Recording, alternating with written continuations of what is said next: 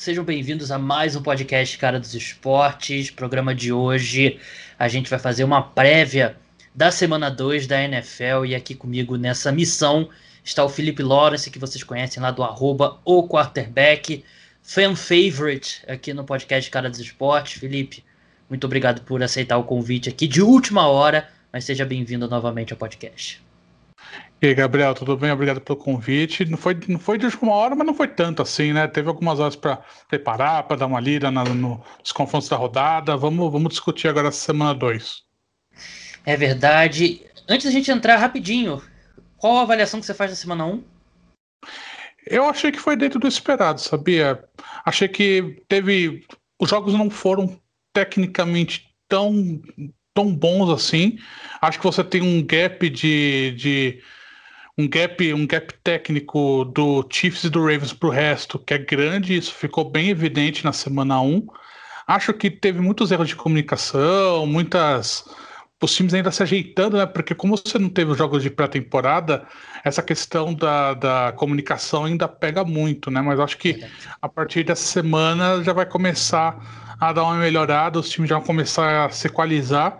E acho que o grande destaque foi a arbitragem, né? Que não interferiu nos jogos assim de forma tão assintosa, porque teve uma queda brusca de faltas de holding, acho que isso foi bem interessante.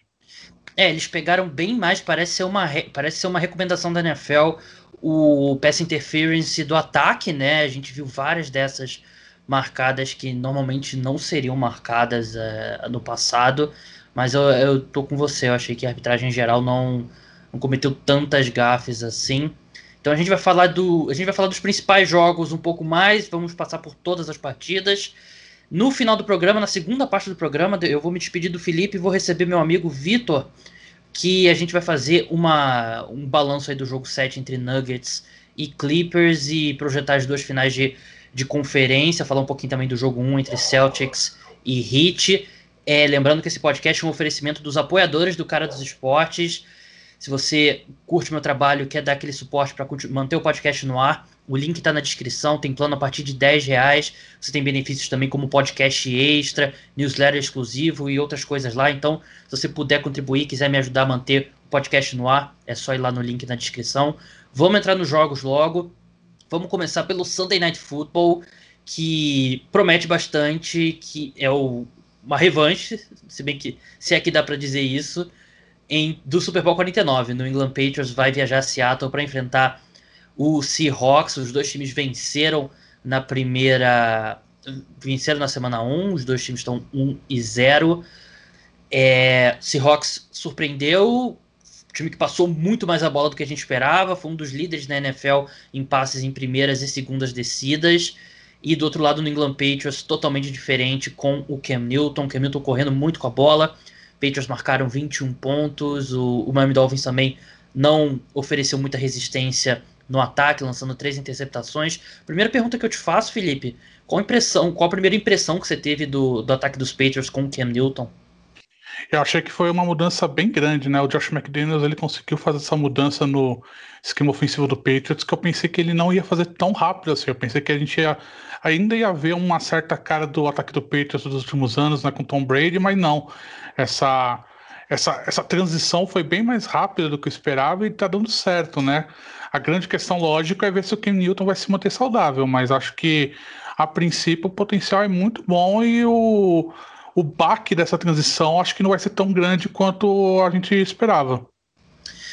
É, foram 15 carregadas, né? E realmente é, é uma carga bem grande, ainda mais para um quarterback de 31 anos, 30, 31 anos agora, se não me engano.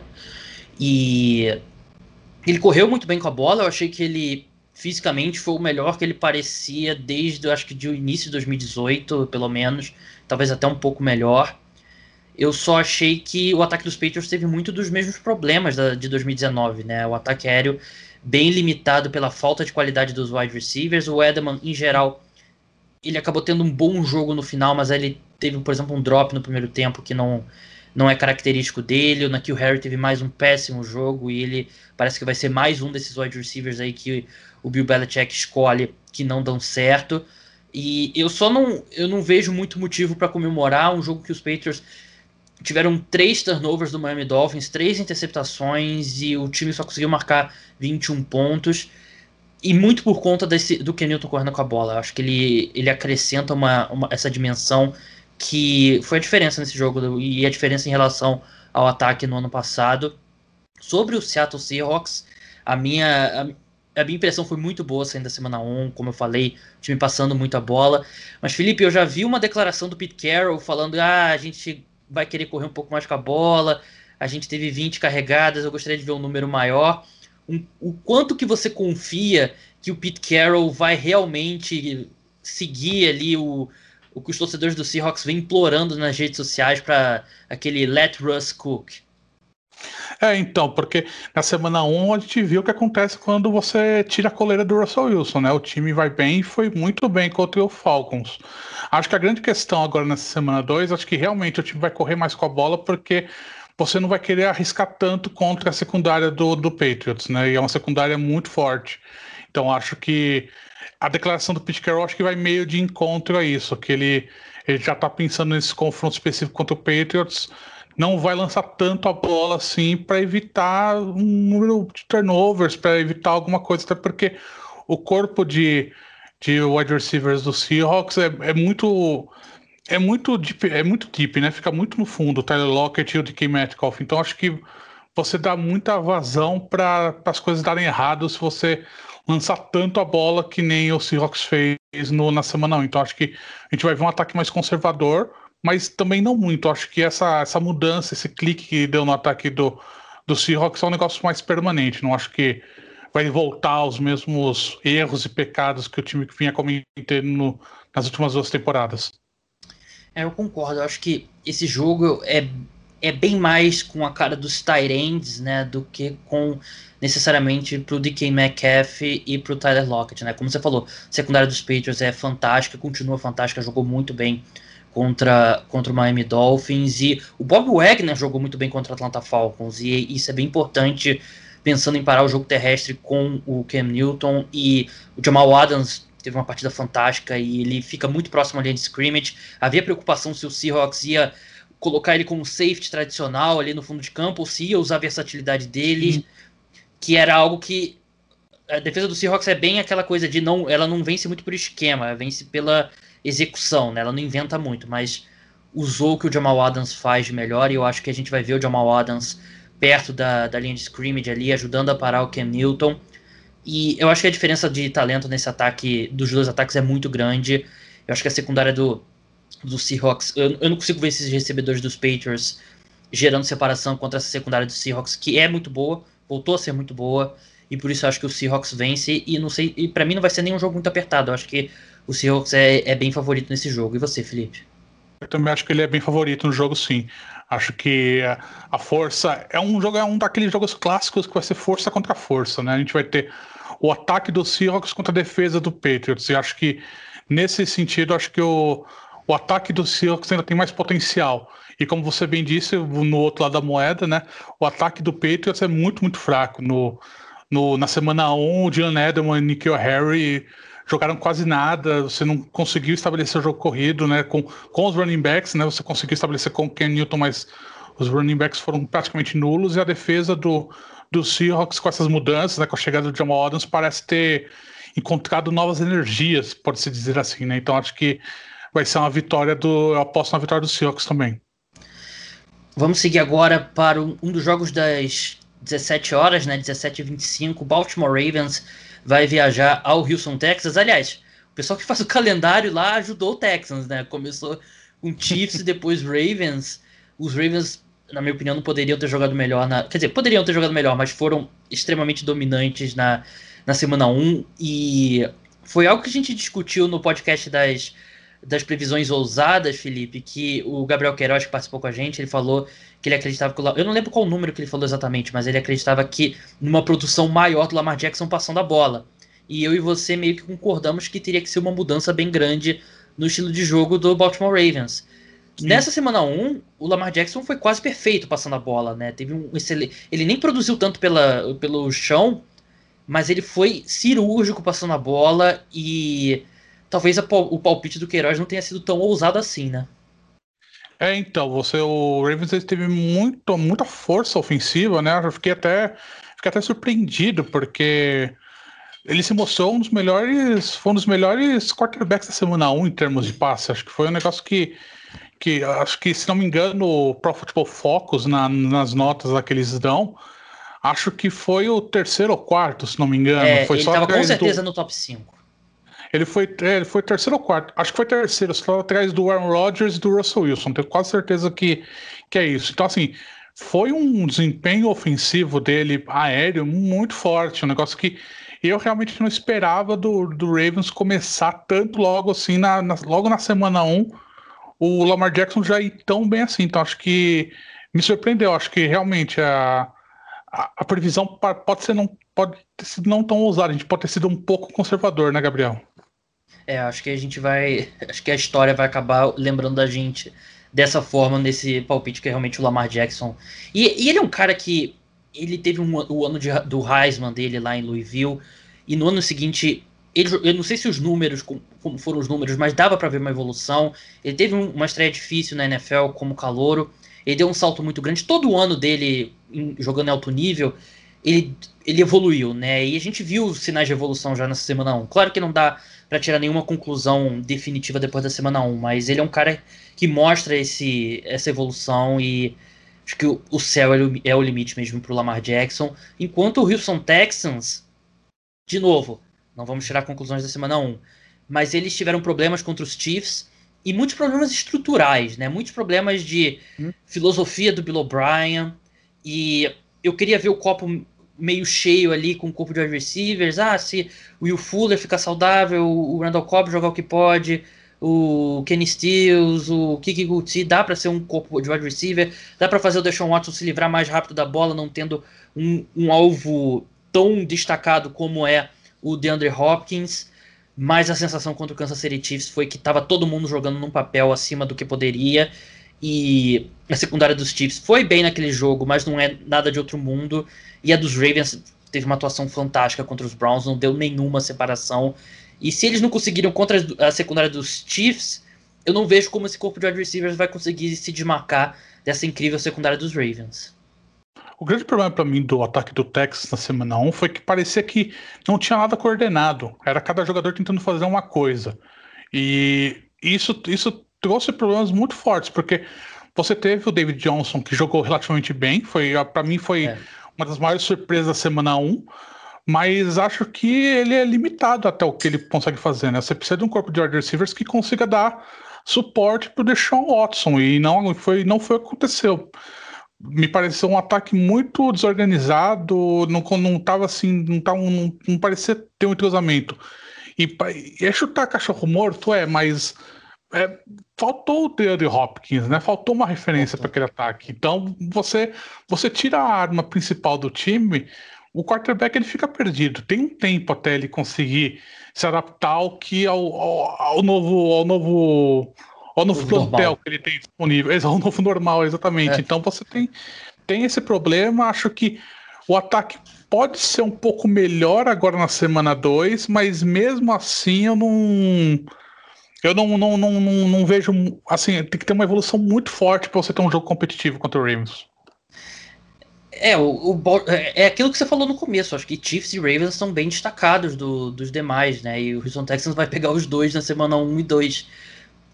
Vai precisar daquele. do, do Deshaun Watson sendo super-herói, né? Que parece Exato. que a maior parte dos jogos que os Texans vencem é por causa disso, né? Não tem. E eu tentei, eu tentei ser otimista com o Houston Texans, né? Falando que ah, o Bill O'Brien não é um treinador tão ruim quanto ele é GM e tal. Mas fica difícil.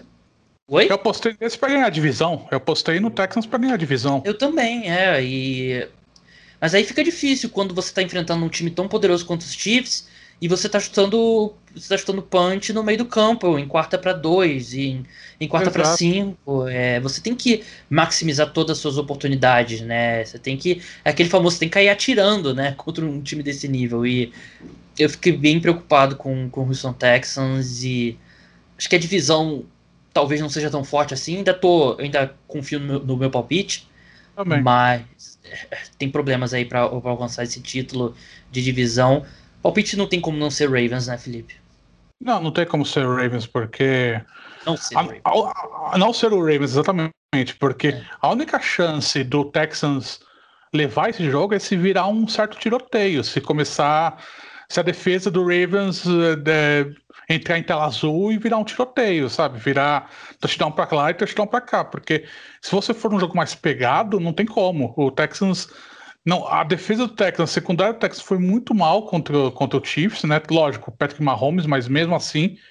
É, então acho que você tem, tem muitos problemas. O, um time problemático ainda, um time que está tentando se encontrar, um time que precisa ainda de, de, um, de um estofo ofensivo que eu acho que não, não vai conseguir adquirir tão cedo agora na temporada. Vamos seguir agora para Detroit Lions, que foi derrotado inexplicavelmente. Aliás, é explicável. Matt Patricia foi derrotado pelos Chicago Bears e vai enfrentar o Green Bay Packers, que não poderia ter jogado melhor no ataque contra o Minnesota Vikings. Aaron Rodgers, uma das melhores partidas que eu vi o Aaron Rodgers jogar em muito tempo. Tem que ser feita uma ressalva que a defesa dos Vikings tem problemas seríssimos. A secundária tem tudo para ser uma das, se não a pior da NFL. Mas é um jogo que os Packers meio que dominam esse confronto, né? Assim como eles dominam basicamente todos os confrontos dentro da divisão.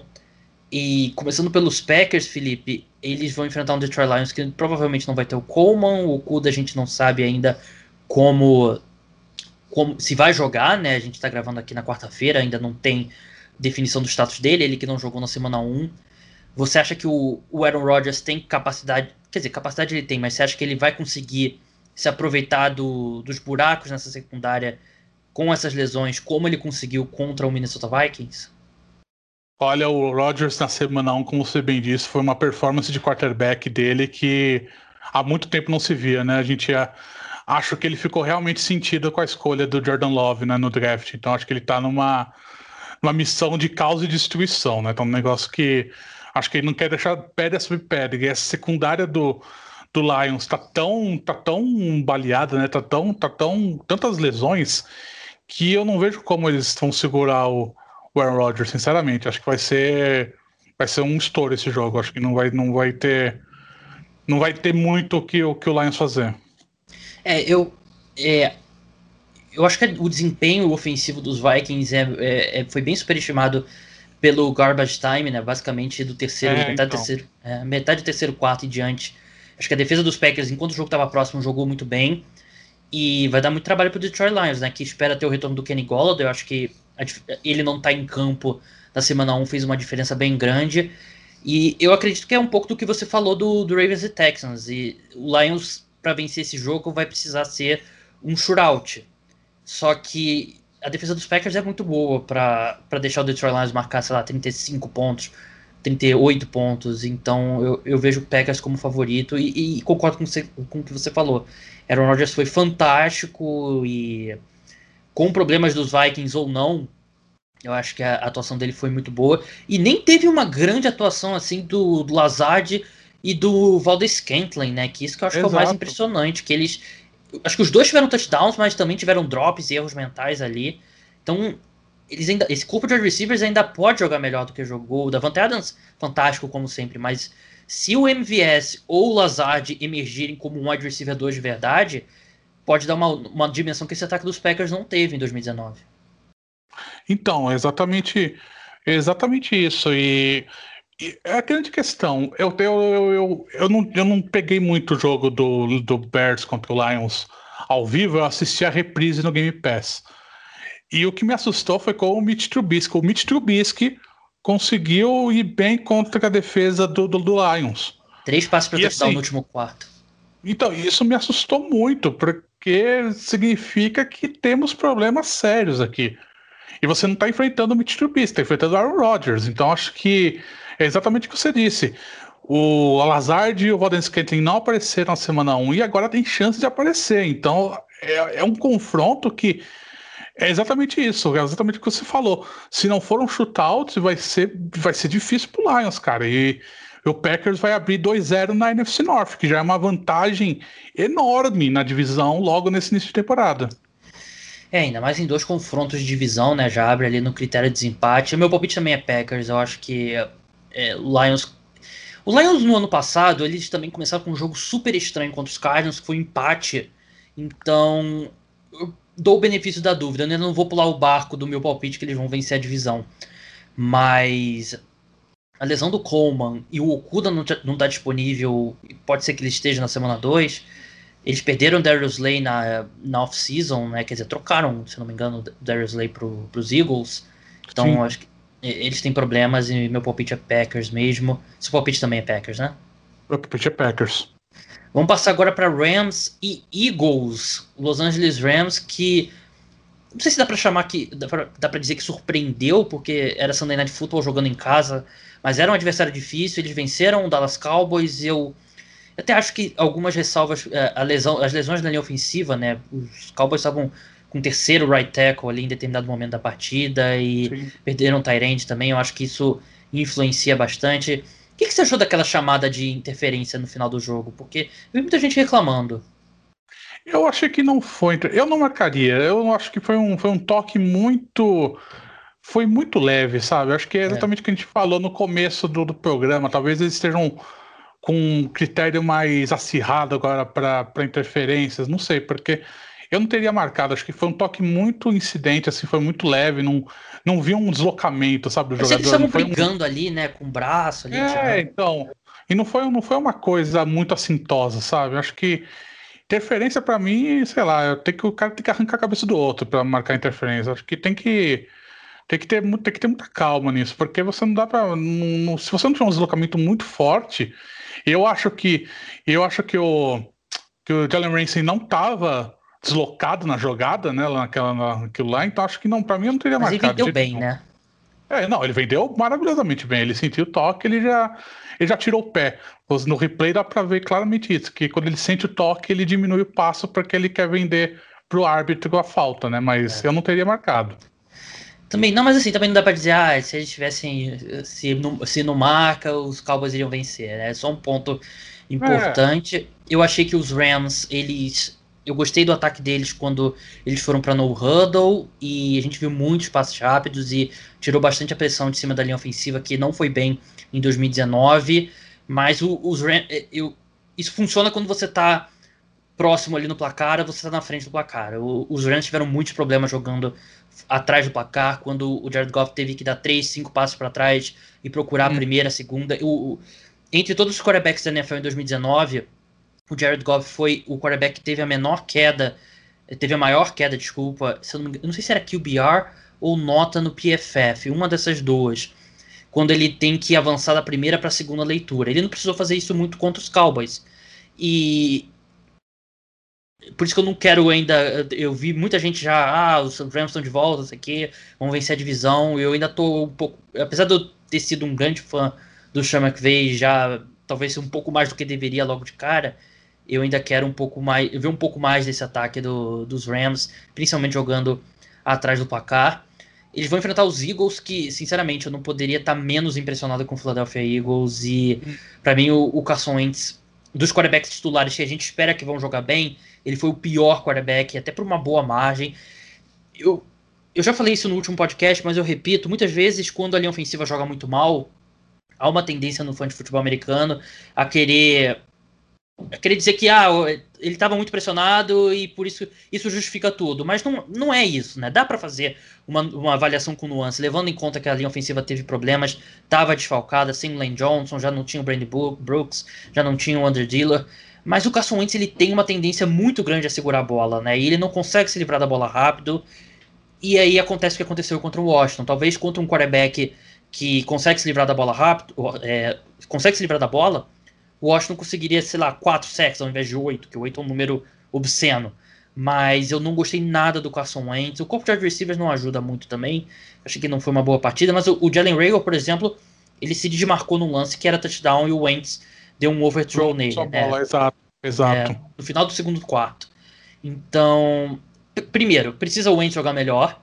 Muito melhor. E precisa que alguém nos Eagles, que não se chame Dallas Goddard, jogue bem, né? Porque mesmo o Words, que teve touchdown, não jogou bem também. Aliás, parênteses. A gente tem certeza que o Zach Kurtz ainda é o melhor tarende do Philadelphia Eagles?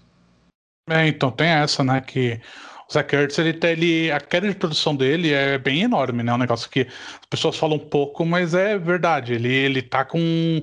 Não sei se ele tá numa tendência de caída muito forte, mas assim, ele não tá conseguindo alcançar o potencial que ele, que ele tem, né? Então acho que é um jogador Goddard, pra ficar de tá olho. Tá muito bem. Exato, é um cara que, que tá conseguindo crescer nesse espaço que o Ertz está deixando, né? Então acho que é para ficar de olho mesmo. Mas e nesse confronto aí? O confronto também que vem sendo dominado pelos Eagles, né, recentemente, né? O Doug Peterson vem tendo muita vantagem contra o Sean McVay. É, eu, vi, eu vi muito torcedor dos Eagles preocupado com esse confronto do Aaron Donald contra essa linha ofensiva de, é, desfalcada, né? Vai ter o retorno do Lane Johnson, mas o interior ainda não é ainda é uma combinação ali de jogadores, né? Tem o Jason Kelsey, mas os guards não são dos mais confiáveis. Acho que é por ali que os Rams podem vencer o jogo, como venceram contra os Cowboys. Eu acho que o front seven do Washington é melhor do que a gente estava imaginando. E mostrou isso no jogo contra, contra o Eagles, né? Oito sacks não, não é brincadeira, né? Não, não, não é um. Você não consegue por acaso oito sacks, né? Você precisa ter uma, um, uma pujança defensiva muito forte.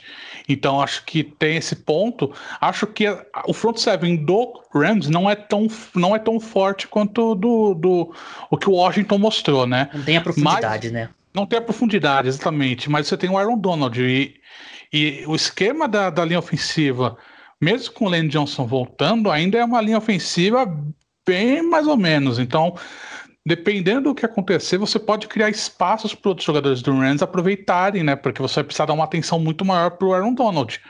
Mas não sei se eles vão conseguir ter a mesma efetividade que, o Washington teve contra na semana 1. Então acho que pode ser um pouco menos aterrorizante para o Wentz, talvez.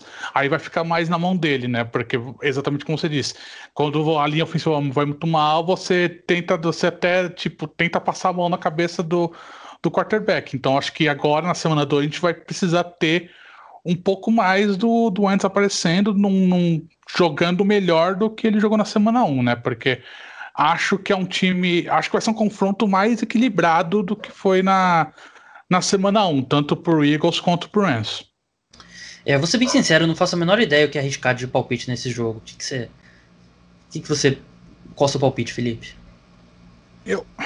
É difícil, né? Porque eu, é. eu acho, eu acho que é um, é um dos confrontos mais parelhos nessa semana 2, porque são dois times que eu acho que ainda estão tentando se reencontrar. O Rams teve sucesso na semana 1, um, o Eagles teve a questão da linha da linha ofensiva. Eu vou apostar no Rams ainda, sabe? Porque acho que o problema do, do Wentz acho que é meio estrutural. Eu tô, eu tô começando a ficar meio.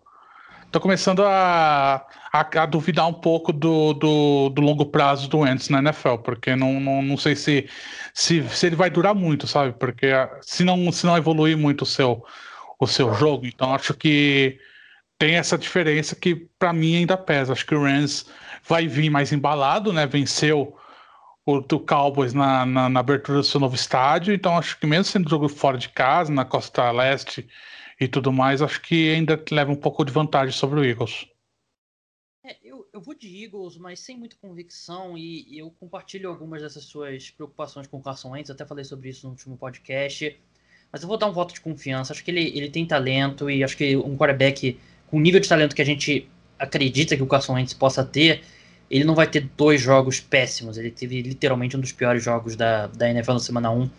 Mas vamos passar agora para o Monday Night Football. No Orleans Saints contra Las Vegas Raiders. Saints com problemas. Não vai ter o Michael Thomas e eu, eu achei o Drew Brees é, um pouco limitado em termos de passes longos e sem o Michael Thomas, que ele não jogou bem contra, o, contra os Bucks, a verdade seja dita, né? O Carlton Davis fez um excelente trabalho contra ele mas eu tenho minhas desconfianças quanto ao Saints é, enquanto o Michael Thomas não tiver 100%, até porque é uma lesão que o jogador volta, mas às vezes ele volta ainda limitado, né? Então vamos ver quando o Michael Thomas voltará.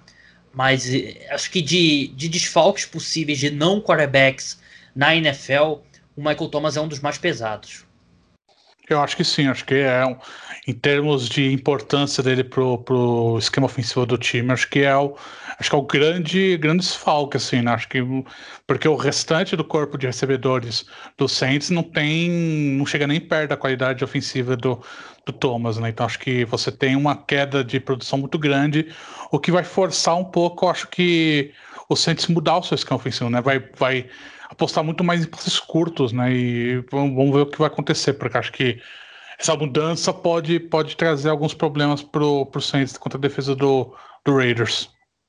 É uma defesa dos Raiders que não jogou muito bem né, na primeira semana, levou aí 30 pontos do Carolina Panthers, o ataque produziu, mas é, perdeu limitado o Henry Huggs. Também, né? Tudo muito limitado, né? É, é verdade. E Henry Huggs ele saiu do jogo machucado, a gente ainda não sabe do status dele para a semana 2. É, eu acho que vai depender muito do quanto que o Saints vai sentir a falta do Michael Thomas. Se, se eles conseguirem forçar bastante o jogo com o Camara, ser um jogo que o Camara tenha, sei lá, 8 recepções para, sei lá, 70 jardas e mais umas, pelo menos umas 60, 70 correndo com a bola e não dê, com a defesa sufocando, que a defesa do Saints é muito boa, né? Eu acho que ela pode limitar bastante Sim. os Raiders mas eu tenho minhas desconfianças quanto esse efeito cascata da ausência do Thomas pode fazer até no próprio jogo do Drew Brees como um, como um todo. Eu ainda acho que os Saints vencem, porque acho que se a gente olhar ali eh, as quatro unidades desse time, ataque dos Raiders, ataque dos Saints, defesa dos Saints, defesa dos Raiders, nesse momento a defesa dos Saints é que eu, é que eu mais confio e até por uma boa margem, por isso é meu palpite. Eu também acho, o meu palpite também é Saints exatamente por conta disso. Acho que você pode ter um efeito meio moral da abertura do novo estádio do, do Raiders, pode pegar um pouco nisso, talvez, não sei, um negócio mais, mais é. mental do que propriamente de campo, né? Do que propriamente do campo, mas acho que a defesa do Saints é que vai, acho que é o. É o, é o fio da balança aqui, né? Porque você tem que ter o Cameron Jordan, que jogou muito bem na semana 1, você tem um time que mostrou muita pressão em cima do Tom Brady na semana 1 e vai enfrentar um, um quarterback que é menos talentoso, tem menos opções ofensivas no Derek Carr, então acho que a vantagem é para o Saints mesmo. Eu me aposto é no Saints também.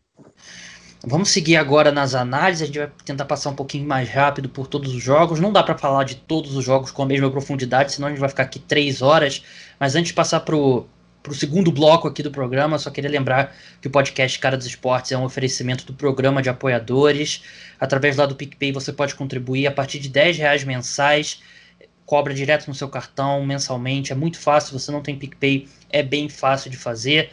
E além de apoiar meu trabalho, você tem acesso a benefícios como podcast extra toda semana durante a temporada da NFL, newsletter exclusivo duas vezes por semana. Então, se você puder contribuir, ajudar o, esse meu podcast e o trabalho que eu faço escrevendo também sobre a NFL. Por favor, vai lá, o link está na descrição.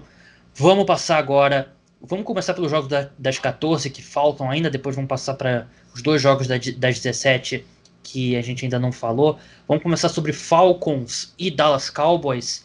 Dallas Cowboys a gente falou um pouco, não, acho que não precisa repetir muito. Cowboys teve problemas na linha ofensiva. Eu achei que não jogou mal, achei que o ataque jogou bem, teve alguns alguns problemas aí que limitaram o time. Não estou preocupado a longo prazo e vai enfrentar uma defesa nos Falcons que foi dissecada pelo Russell Wilson. Não que o Dak Prescott tenha a mesma, mesma capacidade de, faz, de dissecar essa defesa, né? mas não é uma boa defesa.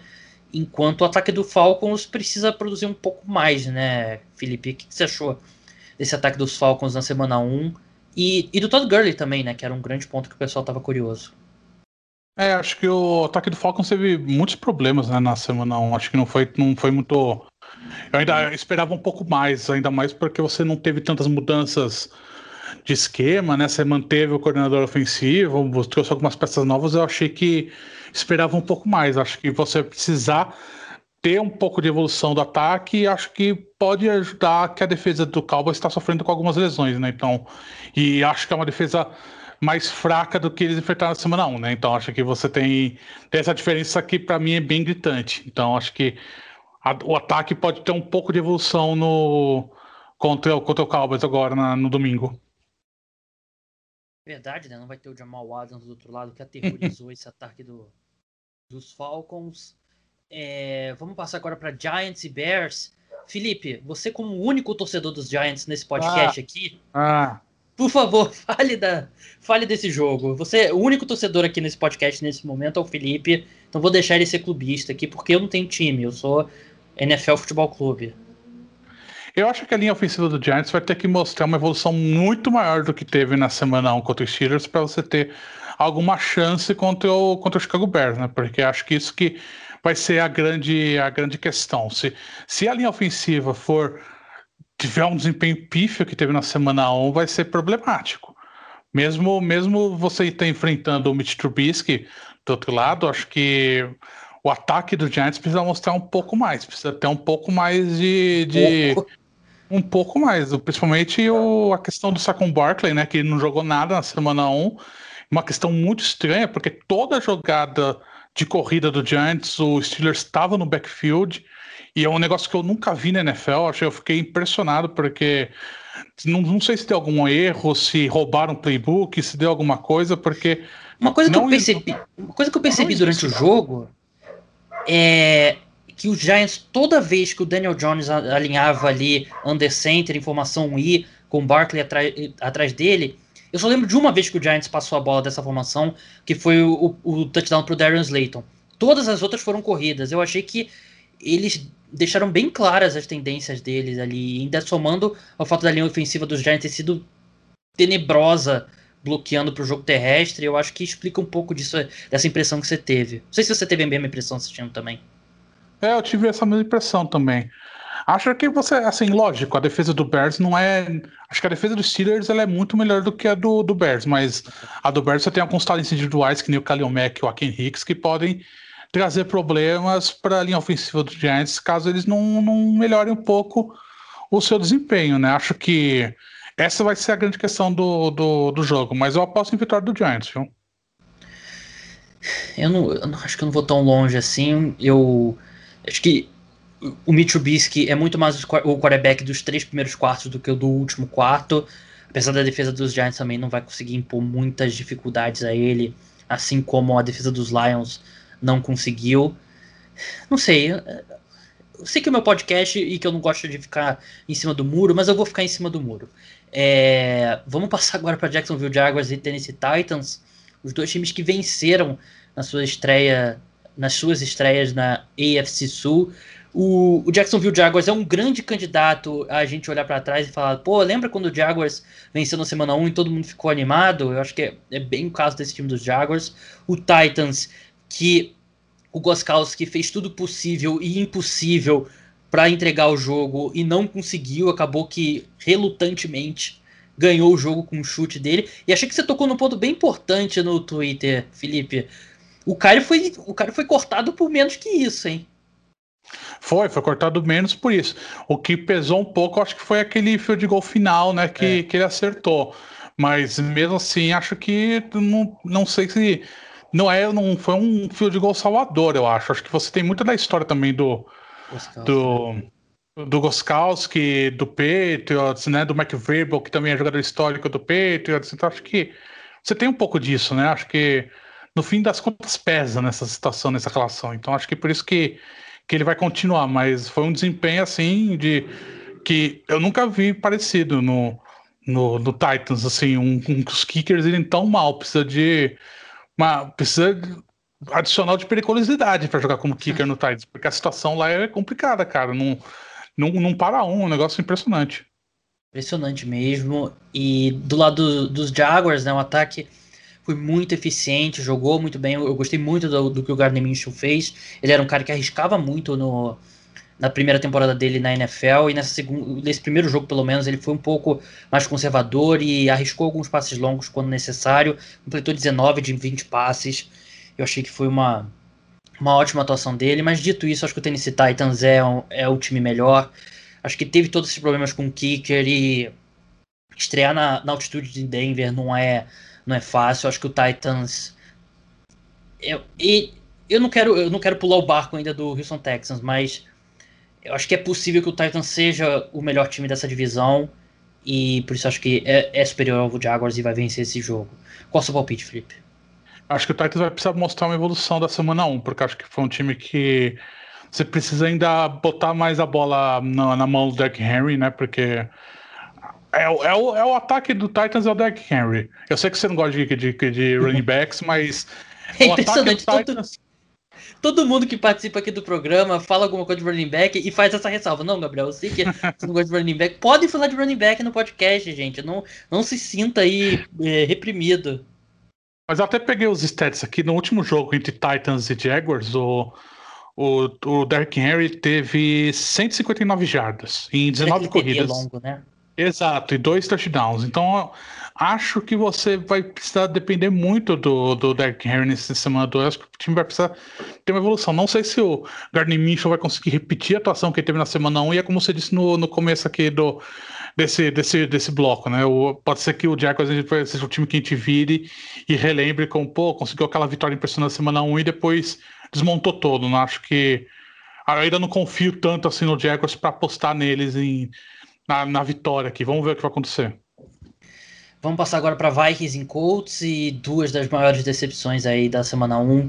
Minnesota Vikings, eu, eu não vou dizer que todo mundo estava colocando ele nos playoffs, mas muita gente confiava nesse time e eu sempre tive ressalvas enormes porque é um time, é um elenco muito estranho que tem algumas estrelas, principalmente na defesa, e tem buracos enormes em setores importantíssimos como wide receiver, linha ofensiva, corpo de running, de running backs, corpo de cornerbacks, e mostrou na semana 1, né? Acho que a vitória não foi, a derrota não foi mais feia porque rolou muito garbage time ainda, mas eu acho que essa defesa tem problemas sérios, né? Porque o Ngaku é meio, meio baleado, Daniel Hunter a gente não sabe quando vai estrear, então é um time que tem problemas sérios, né? Contra uns Colts que jogou melhor que os Vikings na semana 1. Eu acho que os Colts eh, foram muito prejudicados.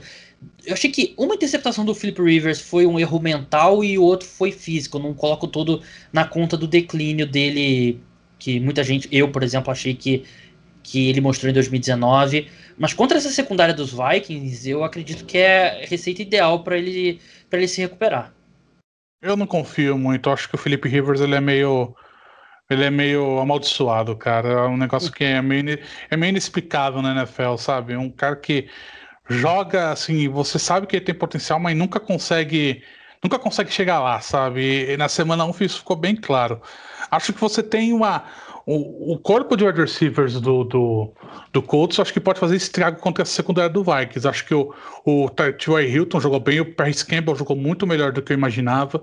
A questão também vai ser o jogo corrido, porque agora você não tem mais o Marlon Mack, né? Você vai depender do Jonathan Taylor, que é novato, que é um cara que jogou extremamente bem em Wisconsin, mas é um daqueles tipos de running back que chega na NFL já com uma rodagem meio alta, podemos dizer assim, né? Um cara que era muito utilizado, era para central do ataque de Wisconsin, então chega na NFL já com uma rodagem meio alta para você ter uma durabilidade do, do jogador, né? Então acho que você tem tem esse problema.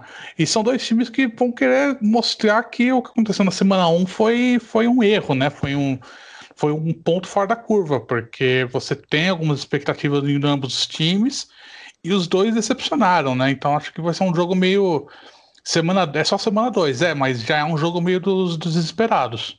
Vamos passar agora para Buffalo Bills e Miami Dolphins. Buffalo Bills que jogou, jogou e dominou mais o New York Jets do que o placar sugere. Eu acho que tirou bastante o pé do acelerador. O Josh Allen sofreu dois fumbles, teve uma interceptação dropada, mas terminou com bons números, ótimos números. Acho que no geral foi uma atuação positiva, mas ele correu mais com a bola do que ele vinha correndo em 2019 e mostrou que ele tem problemas sérios de proteger a bola. Eu acho que os Bills fizeram um ótimo trabalho montando ao redor dele mas tem essa preocupação. Vai enfrentar uma defesa muito melhor do Miami Dolphins, que eu achei que jogou bem contra o New England Patriots, mas o eu acho que o Buffalo Bills é favorito nesse jogo, Felipe. Acho que o Bills é favorito e acho que o Bills vai tentar replicar muito o que o Newton fez na, na semana 1, de correr muito com postar em corridas, apostar em assim, jogadas com quarterback mais, é, mais, mais criativas, e acho que isso pode ser um problema para o Dolphins. Será que a gente vê o Tua? Porque Fitzpatrick, eu, o Brian Flores teve que falar na, na entrevista coletiva que o Ryan Fitzpatrick é o titular para semana 2, o que nunca é um bom sinal para o titular, né? Eu acho que a gente não vai ver o Tua ainda por algum tempo. Acho que o, o, o Mario Dolphins vai tomar muito cuidado com ele, até por, por conta da questão da lesão no quadril, para adaptação na NFL. Acho que você tem um histórico né, de quarterbacks não dando certo no Dolphins sendo escolhidos no primeiro round, então acho que você vai ter uma certa cautela do Brian Flores dessa vez. Vamos passar agora para o 49ers, que foi derrotado pelo Arizona Cardinals, recebendo, quer dizer, recebendo, viajando para Nova York para enfrentar os Jets, que para mim foi o pior time da semana 1 da NFL e não tem nenhuma dúvida quanto a isso. Eu não vejo esse time indo a lugar nenhum. 49ers que com problemas no corpo de wide receivers, a gente tá gravando aqui na quarta, o George Kittle não treinou, Richard Sherman foi colocado na injury reserve e eu vou reservar esse, esse espaço aqui agora pro Felipe dar aquela volta olímpica ali, né, depois de falar de botar o 49ers fora dos playoffs. O pessoal atacou ele no Twitter, mas por favor, Felipe, o espaço é seu. Não, acho que o 49ers é um time problemático. Eu falei isso na semana na, no, no podcast de palpites ousados, né? Mas acho que agora na semana 2 é o jogo para eles conseguirem se encontrar, né? É o jogo perfeito para eles. Como você bem disse, o Jets é o pior time da NFL. E acho que mesmo com os desfalques que o 49ers tem, acho que é o grande favorito para mim. Acho que é o, é o jogo para o time tentar se encontrar. Se ficar, se, se patinar contra o, contra o Jets, acho que não vai perder. Se perder, vai ser um desastre muito enorme. Mas mesmo se patinar, acho que aí já liga um sinal de alerta bem grande lá em São Francisco. É, os Jets são um péssimo time mesmo. É... Vamos passar agora para Denver Broncos e Pittsburgh Steelers. Os Steelers venceram. E o Big Ben, depois, ele começou um pouco devagar, mas foi melhorando muito ao longo do jogo. Vai enfrentar uma defesa dos Broncos que eu achei que fez uma boa atuação, mesmo com tudo que mudou, né? Von Miller provavelmente fora da temporada, ainda tem uma chance remota dele voltar. A secundária mudou bastante, mas eu achei que a defesa jogou muito bem. Mas vai enfrentar um Big Ben que eu não esperava que ele fosse jogar tão bem logo de cara assim. Jogou muito bem, né? Ele, ele é aquela coisa de jogador, de jogador veterano, né? Ele, ele demora um pouco, demorou um pouquinho, um quarto, um quarto e meio para se para se estabelecer, mas depois jogou muito bem. Aquele, aquele segundo touchdown pro, pro Juju Smith Schuster foi uma coisa espetacular, aquela bola que ele deu. Acho que o, o Broncos vai ter problemas com a defesa do Steelers também. Não sei se o Drew Locke vai ter tanta sorte assim quanto que nem o Daniel Jones teve. Acho que vai ser um vai ser um show da defesa do Steelers nesse jogo. Eu acho que eles não têm poder de fogo mesmo para competir com os Steelers, não. Vamos passar agora para Carolina Panthers e Tampa Bay Buccaneers. Buccaneers que acabou derrotado pelo New Orleans Saints na semana 1, Panthers foi derrotado pelos Raiders. Os Panthers a gente sabe que é um time que está tentando construir algo para o futuro, não necessariamente em 2020, apesar que eu, eu gostei do que eles mostraram em, em campo contra os Raiders, acho que eles vão. Eu acho. Primeiro, eu acho que o Joe Brady vai ser head coach em algum lugar em 2021, né? O coordenador ofensivo dos Panthers, que era o coordenador ofensivo do, de LSU, né? Do Joe Burrow lá em LSU. Mas falando do Tampa Bay Buccaneers, Felipe, qual o balanço que você faz da atuação deles na semana 1? E você acha que o Tom Brady já tem que começar ali a olhar uma. pensar na carreira pós-futebol americano? Tem gasolina ainda? O que, que você achou desse time e do Tom Brady? Eu acho que é normal. Acho que você teve. Você, não importa se o cara é o melhor de todos os tempos. Você, você colocou ele num, num, num, outro, num, num outro cenário, com novos jogadores, novo esquema ofensivo, você vai ter uma adaptação. Acho que ele não jogou tão mal assim. Acho que vai ser um negócio gradual. Você vai se adaptando. Acho que no, no médio prazo. O ataque ofensivo que o Bruce Arians monta é favorável para o Tom Brady atualmente. Acho que você vai ter essa, vai ter essa evolução semana a semana e acho que o Panthers é um adversário legal para eles conseguirem entrar nos eixos, assim como o Jets é um adversário legal para o 49ers se recuperar, acho que pro, pro Buccaneers o Panthers é um adversário para o ataque meio que fechar as arestas, né? A grande questão é o Chris Godwin que entrou no, no protocolo de concussão e talvez não jogue, né?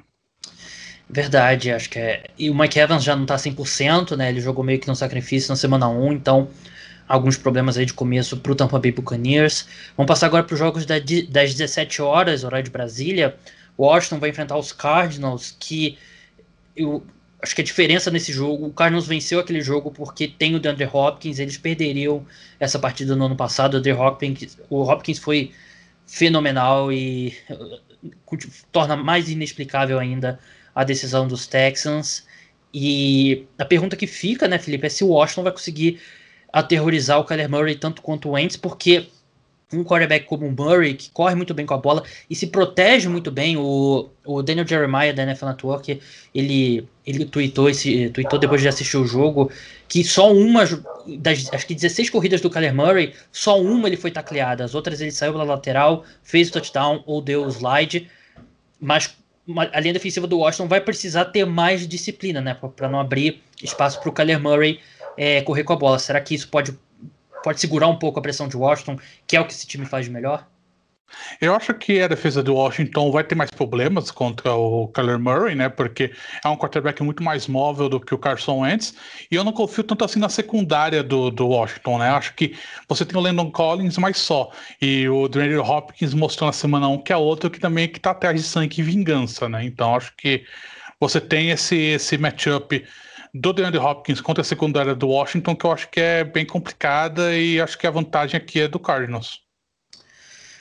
Concordo, apesar de eu achar que eles não jogaram tão bem assim contra o 49ers. Eu acho que o 49ers, o 49ers teve chance de virar o jogo, teve um passe péssimo do, do Jimmy Garoppolo ali no quando eles estavam tentando marchar ali para virar a partida. Eu acho que é um jogo equilibrado, mas eu acho que os Cardinals vencem por ter mais é, poder de fogo. O Kyler Murray é o jogador bem superior ao do Dwayne Haskins. Às 5h25 a gente vai ter Kansas City Chiefs e Los Angeles Chargers e sinceramente eu não sei o que, que a gente pode falar que não seja que o Chiefs vai trucidar o Chargers. Eu acho que a defesa do Chargers é boa. Eu gosto da defesa do Chargers, mas o, a, o ataque do Chiefs é muito melhor. E esse é o problema. Porque a gente vai ver o, o Chiefs, acho que vai moer essa defesa do. Principalmente a secundária né, do, do Chargers, mesmo a, mesmo a defesa sendo boa. Acho que você vai ter certo algum. algum acho que o Mahomes ele vai ser meio meio atrapalhado, assim, podemos dizer, né, no, principalmente na linha, mas acho que não tem como, cara. Acho que o Chiefs é um time muito, muito forte. O ataque do Chargers, eu ainda não boto fé no Tar Taylor. Acho que o Justin Herbert, se entrar, ele vai entrar em algum momento. Não nesse jogo 2, mas acho que é um time que é um ataque ainda que falta alguma coisa. Não, não, não sei, não acho que. Acho que, acho que essa semana 2 está muito favorável para o Chiefs. É, por mais que a defesa dos Chargers faça um bom trabalho contra o ataque dos Chiefs, e de vez em quando acontece, né? São rivais de divisão, né? Esses times se conhecem bem.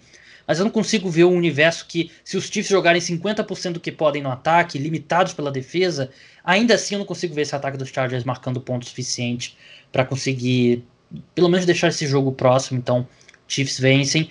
Vamos encerrar agora com Thursday Night Football. Importante, se você está escutando esse podcast na sexta-feira, significa que esse jogo já aconteceu. Então vai ter o timecode na descrição para você pular para a segunda parte do programa, que é análise sobre NBA, sobre, como eu falei, sobre Miami Heat e Celtics, sobre a, a vitória do Denver Nuggets para cima do, do Clippers. Vai ter o timecode lá se você quiser avançar para essa parte, porque se você está escutando sexta-feira, você vai escutar o preview de um jogo que já aconteceu.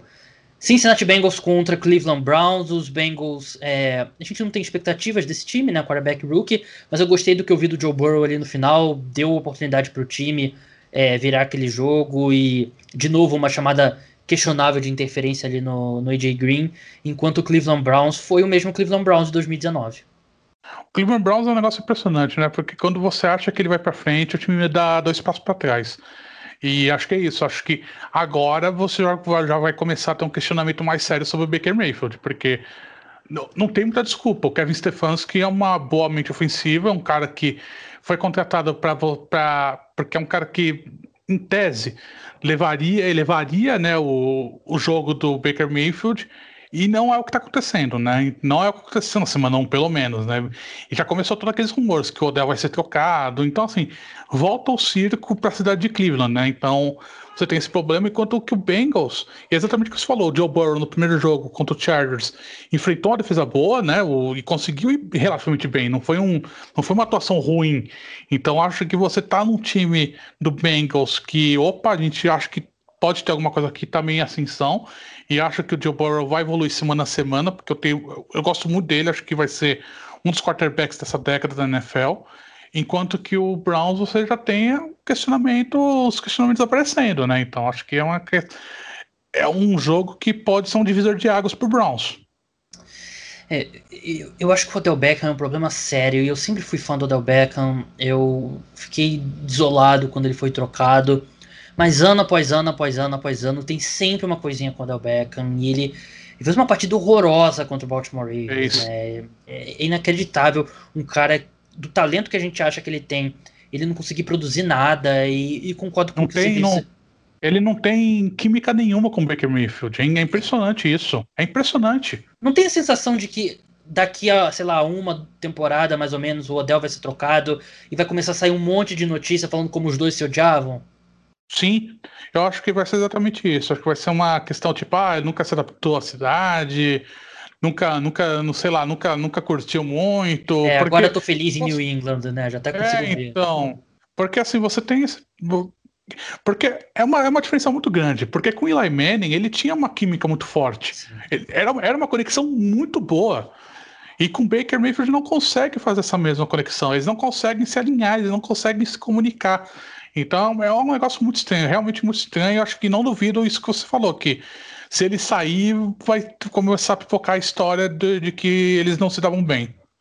É, é, impressionante, que até o Jarvis Landry conseguiu fazer alguma coisa, né? Que em termos de talento ele tá bem abaixo do Odell. Então eu tô preocupado com esse time dos Browns mesmo, mas acho que é um processo, né? É aquela coisa que a gente falou mil vezes, né? Não teve off-season e tal, então acho que é, é até um pouco natural o time parecer mais do de 2019 do que o que vai ser com Kevin Stefanski, mas não é nada natural o Baker Mayfield jogar tão mal e nada natural o Odell Beckham ter uma atuação tenebrosa como aquela.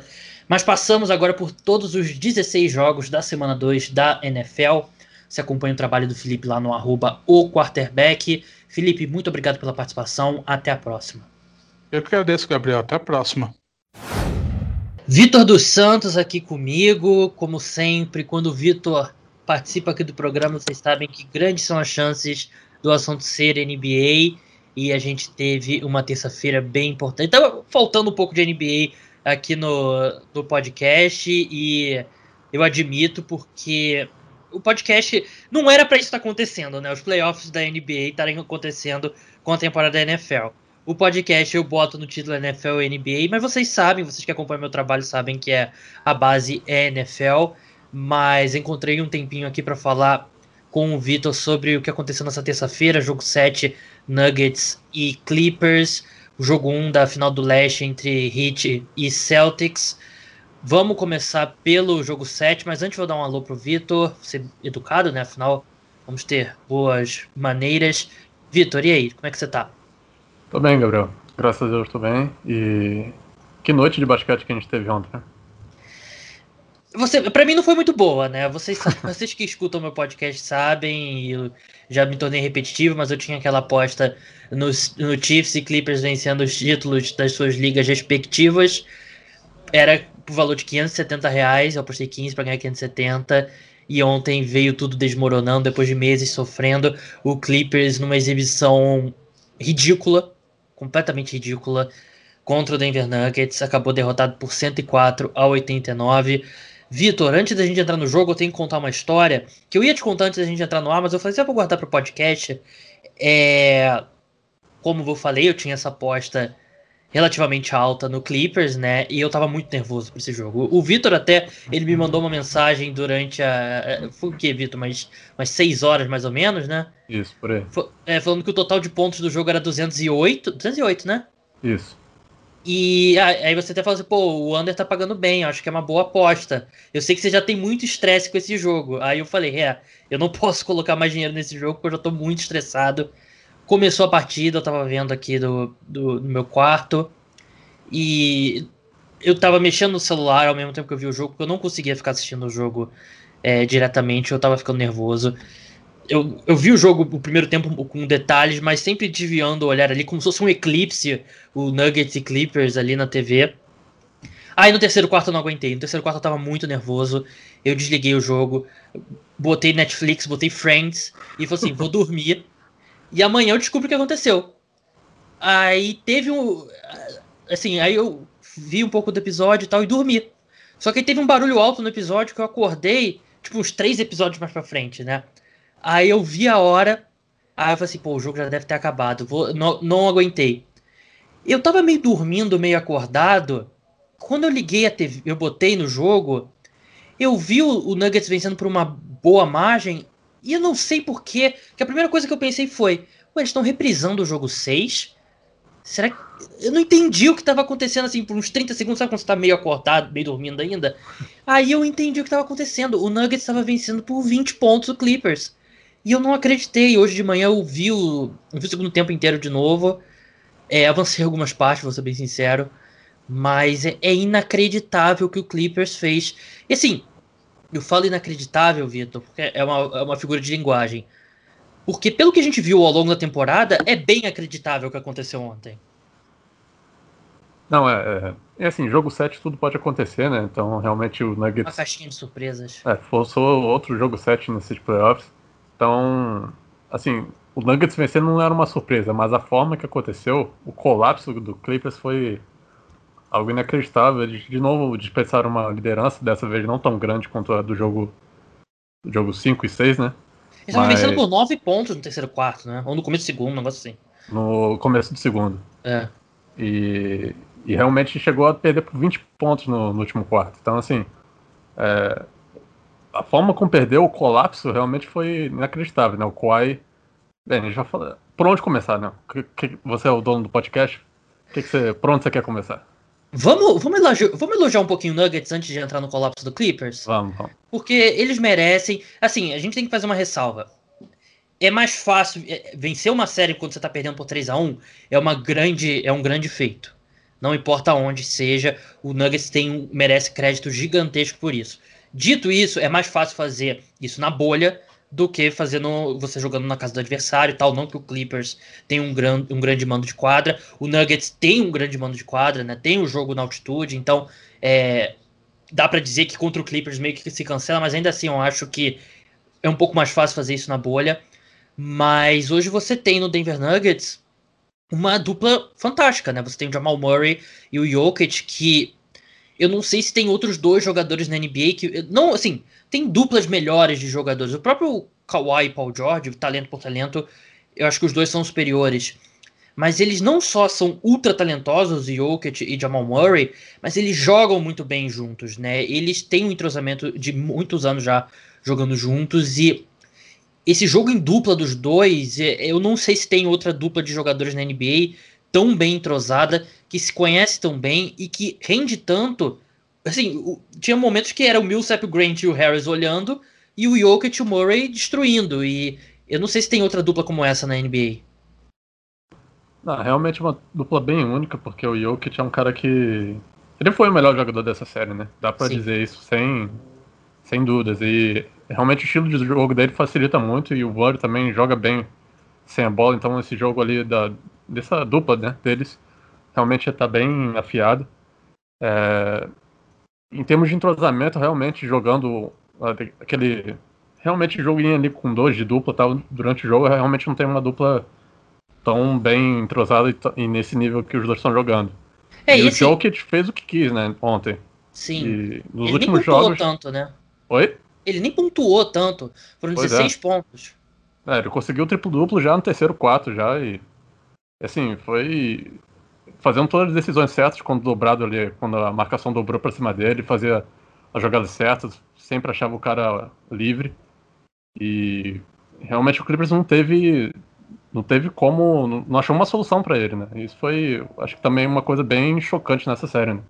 É, o Doc Rivers não teve uma boa série, porque o, o Jokic, assim, o Jokic encaixa num ponto fraco do Clippers, que é não ter um, um, grande defensor de garrafão. A gente viu o Jokic tendo bem mais dificuldade contra o Gobert, né, na série contra o Jazz, mas eu achei que o Doc Rivers não teve uma boa série porque tudo bem, o Jokic estava te destruindo, mas se você dobra no Jokic, toda vez ele vai fazer o passe certo toda vez ele vai encontrar o cara livre no perímetro, vai encontrar o cara cortando para cesta.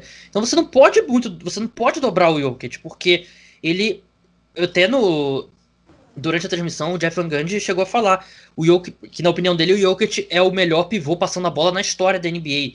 E assim, ele tem 25 anos apenas, mas eu não acredito que seja hipérbole. Tem outros grandes, né, como o Sabonis e o não o Sabonis o Sabonis pai, né? É, o, o pai. É, é. O Bill Walton também. Bill Walton, né? É. Mas ele, ele realmente. Você não pode dobrar ele porque ele vai encontrar os caras. Ele teve 13 assistências, né? E ele, no começo do, do primeiro tempo, Denver não chutou bem de três e cometeu muitos turnovers. O próprio Jokic teve cinco turnovers e o time cometeu muitos turnovers no primeiro tempo. Então, foi uma situação que eu achei que o Clippers ele foi vencendo por intervalo mais pelo Nuggets se atrapalhando do que por méritos dos Clippers. E, e foi. Assim. até no. A gente, eu e você, Vitor, a gente gosta do podcast do Bill Simmons. E eu tava escutando o pós-jogo dele com o Ryan Russillo hoje de manhã. E ele tava falando sobre assim, aquela, aquela velha pergunta: ah, você tá escolhendo um jogador para começar a franquia e tal. E o Bill Simmons estava defendendo que o Jokic provavelmente é o número 3 nessa lista. Você vai Luca, Giannis, eu acho que qualquer ordem ali tá certa.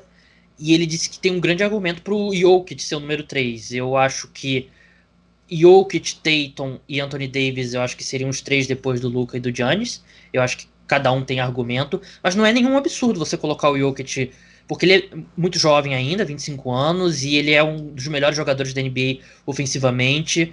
Eu não acho um absurdo falar isso, não.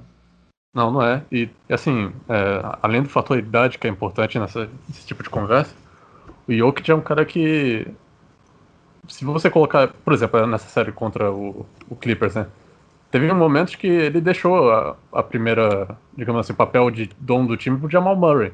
Sim. E ele é um cara que pode fazer isso muito bem, sabe? Ele consegue conviver é, sendo a segunda opção e jogando contra eles, os adversários, é, é um negócio aterrorizante, porque o Jokic também no perímetro, se deixar ele livre, também vai meter bola de três. Então, assim, é um cara muito difícil de se marcar. E sobre essa questão de ser o, a peça principal do time, é, eu acho que isso, é, é, isso fortalece muito o caso dele, né? Ele, a forma que ele joga, ele joga pro time, né? Isso, é, ele não, ele, é, é, muito bom pro time, pro, um todo, se, né? Ele se sente confortável em não ser a primeira opção ofensiva de arremesso, né, que vem sendo o Murray nesses playoffs. Ele tem essa capacidade para pontuar, eu acho que ele pode pontuar 25, 30 jogos, 30 pontos num jogo e não é nada de outro mundo, mas ele pode fazer esse papel de armar, né? E você tem um pivô que tá armando o seu time, e é o caso do Nuggets. Ele tem vezes que ele traz a bola do, do campo de defesa, tem aquele passe, o, o outlet pass dele que até eu brinquei no Twitter outro dia, ele é o melhor quarterback em Denver atualmente. Porque ele é um jogador fantástico e o Murray pegando fogo também. O Murray, eu, eu cheguei a esboçar esse tweet, mas eu achei que as pessoas não entenderiam. Eu, eu já tava meio puto, falei assim, ah, não vou querer criava ter que ver gente me, xingando, me xingando no Twitter. Mas eu acho que o Jamal Murray, ele se. ele alcança, São jogadores totalmente diferentes. Não tô comparando o estilo de jogo. Mas ele tá. Ele alcançou para mim perto de níveis de Clay Thompson de combustão, né? De virar o tocha humana. Porque a gente sabe que o Clay Thompson tem aqueles jogos que ele começa a pegar fogo, aí ele faz 60 pontos. Faz 30 pontos num quarto. O Jamal Murray não nesse nível e um jogador totalmente diferente, mas ele tem uma capacidade de pegar fogo que é impressionante. Sim, ele é um cara que não até o momento da carreira ele não conseguiu marcar é, ter uma média de acima de 20 pontos na temporada regular. É. Mas chega nos playoffs ele é outro jogador, né? Um cara que não tem medo realmente. E que até então ele já teve altos e baixos na, na pós-temporada na carreira dele. Ano passado o Denver chegou até a semifinal de conferência contra o Portland. Ele teve ótimos jogos, mas também o jogo 7 também foi bem fraco, então assim, é um cara que ele aparece muito, né? Porque ele é um dos principais caras do Denver ofensivamente. Ele realmente tem que aparecer, mas agora ele tá, tá se mostrando um cara mais confiável e, e realmente sem medo né, nessa, nessas situações. Ontem o segundo quarto dele foi excepcional, né? Sim, quando, fantástico. Quando o Clippers estava abrindo uma vantagem ali, e o Denver, como você falou, cometeu muitos turnovers, ele realmente colocou o Denver de novo no jogo. E realmente, indo pro intervalo e com uma diferença bem pequena, eu até pensei comigo mesmo, caramba, o Murray tá com aquele olhar de. que ele tava na série contra o Utah, né? Aquele, é. aquele cara que vai. Eye of the Tiger.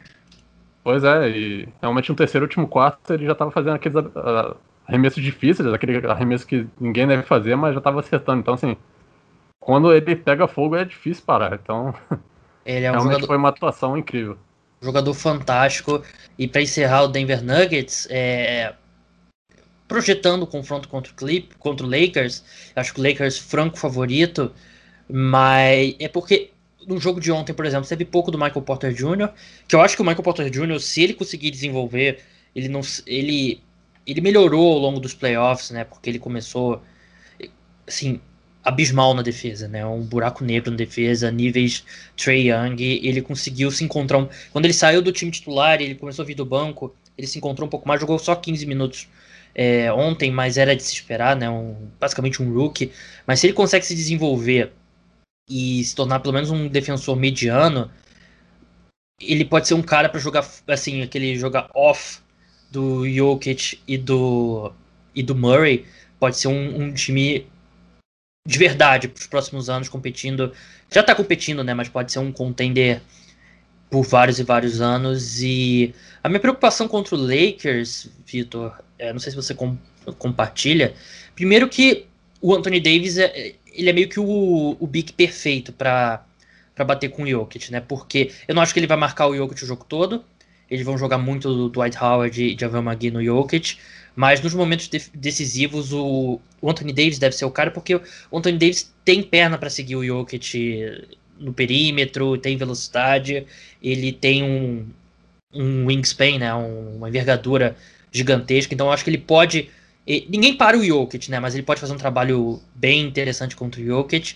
E a gente viu no jogo de ontem o time teve duas, quatro, seis, nove cestas de três, onze cestas de três de Morris, do Craig, do Millsap, do Jeremy Grant e do Gary Harris. Que não é um negócio que dá para confiar todo o jogo, né? Por mais que eu ainda acho que o, o elenco de apoio do Nuggets é melhor que o do Lakers, mas eu acho que o, o talento no topo do. O, o que o Anthony Davis pode fazer contra o Jokic, o fato do, do Nuggets, acho que não vai ter muita resposta pro LeBron. E essa e esse, essa instabilidade de caras como Harry, Grant, o próprio Millsap do, do Craig e tal, eu acho que faz o Lakers ser franco favorito na final do Oeste. É, eu também acho que é favorito. Claro que assim, Denver veio de três séries, duas séries virando 3 a 1 né? Então realmente é, eu não queria. Eu não vou apostar contra eles. Mas realmente o Lakers acho que é um time mais capazes de anular um pouco o Denver, pelo, pelo menos acelerar eles no ataque. E também realmente tem esse problema que você falou, né? O, o resto ali do, do grupo de apoio do Denver Nuggets ainda tem que provar um pouco, né? O é. Gary Harris, desde que voltou, ele tem contribuído, mas contra o Lakers. Foi o único jogo é, bom dele foi esse jogo agora, né? Dele. Pois é, mas. Eu acho que defensivamente também teve bons jogos ali no sim, quinto sim, e sexto. Mas realmente, é, ontem ele apareceu bem. O Jeremy Grant realmente fez uma boa partida ontem, mas também a gente ainda tem dúvida se é um cara que vai aparecer é, numa final de conferência e em outros jogos decisivos. Então, assim, é, é, eu leve favoritismo pro Lakers. Não acho que é franco favorito, mas realmente eles têm são favoritos contra o Denver. Mas, assim, o, o Jokic, cara, ele, o que a gente viu ontem o que a gente tem visto também, né? Desde a temporada passada também, que ele foi muito bem nos playoffs. Ele é um cara que vai aparecer, né? Ele não vai fugir do jogo e realmente ele vai ser um problema a cada partida. Então, eu é, não, não me surpreenderia se ele ganhasse o duelo contra o Anthony, Davis, por exemplo. É, não tem, não tem confronto que ele vai ser anulado. Eu só acho que o Anthony Davis pode fazer ele trabalhar bastante. E o Lakers não tem muita resposta para o Jamal Murray, né? Vai ser ali uma combinação de Caruso, Rondo e KCP. Mas, assim, eu acho que se o Nuggets vencer vai ser porque o Jamal Murray teve uma série histórica. Mais uma vez, ele vem tendo, né? Ele vem tendo os playoffs fantásticos. Vamos falar do Clippers agora? É, Uau. Eu tenho que, assim, eu, como vocês sabem, da aposta e tal. É, eu não venho falando muito negativo do Clippers, até um pouco para, de repente, para me convencer, para me confortar mas eu odiei cada segundo desse time do Los Angeles Clippers desde que a temporada voltou. É, eu detesto a eu não detesto a franquia Los Angeles Clippers, mas eu, detesto a formação desse time. O Marcus Morris é o jogador que eu acho que é o atleta de esporte americano que eu menos gosto na NBA atualmente. Ele é um imbecil, ele acha que é, aquele negócio da, da macheza, né, de querer é, bater no Luca e ser e dar empurrar o Millsap quando o time tá vencendo, sabendo que se o jogo viral tem o Kawhi lá para garantir ele. Mas isso é muito fácil, fazer esse tipo de palhaçada, esse tipo de imbecilidade é fácil. Mas quando o jogo 7 chega, ele tava se cagando. 7 pontos, um de 6 de, da linha de 3. Ele é, é, é um. Sim, eu detesto o Marcus Morris. não suporto o Patrick Beverly. O Paul George, eu não quero mais ouvir um pio do Paul George até ele ter uma boa série. Eu ia. Eu peguei aqui o. Tem uns números do, do Paul George que eu ia separar antes do programa, mas eu esqueci. Ele teve o último jogo, o jogo de eliminação dele, teve aquele jogo contra o Damian Lillard, que o Damian Lillard fez aquela cesta nele, que até foi um bom jogo dele. Os outros três, um com com Thunder, foram dois com, um com Thunder e o resto com Indiana Pacers, não apareceu em quadra e ele fez um péssimo playoff. Esse time o tempo todo de uma arrogância incrível, mas o único cara que fez alguma coisa naquele time é o Kawhi. Tem um monte de cara aqui que nunca fez nada na carreira. E a gente ficava esperando, ficava esperando, ficava esperando e não, eles não mudavam a chave. Eles achavam que tinha uma chave para mudar, mas é um time que totalmente sem entrosamento, né? Totalmente não, mas entrosamento de uma temporada só. E é um time que nunca nunca se tornou elite defensivamente como a gente esperava que seria. Eles tinham um monte de cara que a gente conhece no banco, mas ninguém jogando bem. O, o Lou Williams fez aquela palhaçada lá do de sair da, do isolamento e ir lá no strip club. Foi, foi o Williams ou foi o Beverly? Foi o Williams, né? O Williams. Williams. Fez aquela palhaçada. E aí você, ah, tem Red Jackson, de Michael Green, tal, Shemet, Lou Williams e tal, todos péssimos. O Harry, o Harry péssimo defensivamente. E eu, eu não suporto esse time. É o Doc Rivers, mais uma vez, um time dele cai de forma inexplicável. Eu acho que ele é um bom treinador, mas já tem um, um histórico aí que pesa contra ele. É, eu não suporto esse time do Clippers. Eu fico feliz que eu acho. Eu sofri porque eu tinha esse dinheiro apostado neles, mas é, eles mereciam perder mesmo, porque eu acho que eu posso, vocês podem até me acusar um pouco de, de exagero, mas é um time totalmente sem alma, que foi colocado ali junto por capricho basicamente do Kawhi, que o time vendeu tudo possível e impossível pelo Paul George, que não apareceu nos playoffs. E eu acho que esse time ser derrotado, enquanto você vê times como o Heat e como o Celtics no leste, que foram construídos, foram draftados, trouxeram uma ou outra peça e o time que tem um excel... dois excelentes treinadores que jogam bem coletivamente. Eu acho que aquilo é muito mais positivo. Eu acho que pro, pro basquete e pra NBA, o fracasso do Clippers foi, foi positivo. Eu acho que o basquete ganha sem um time tão insosso como eles, é, possivelmente vencendo o título.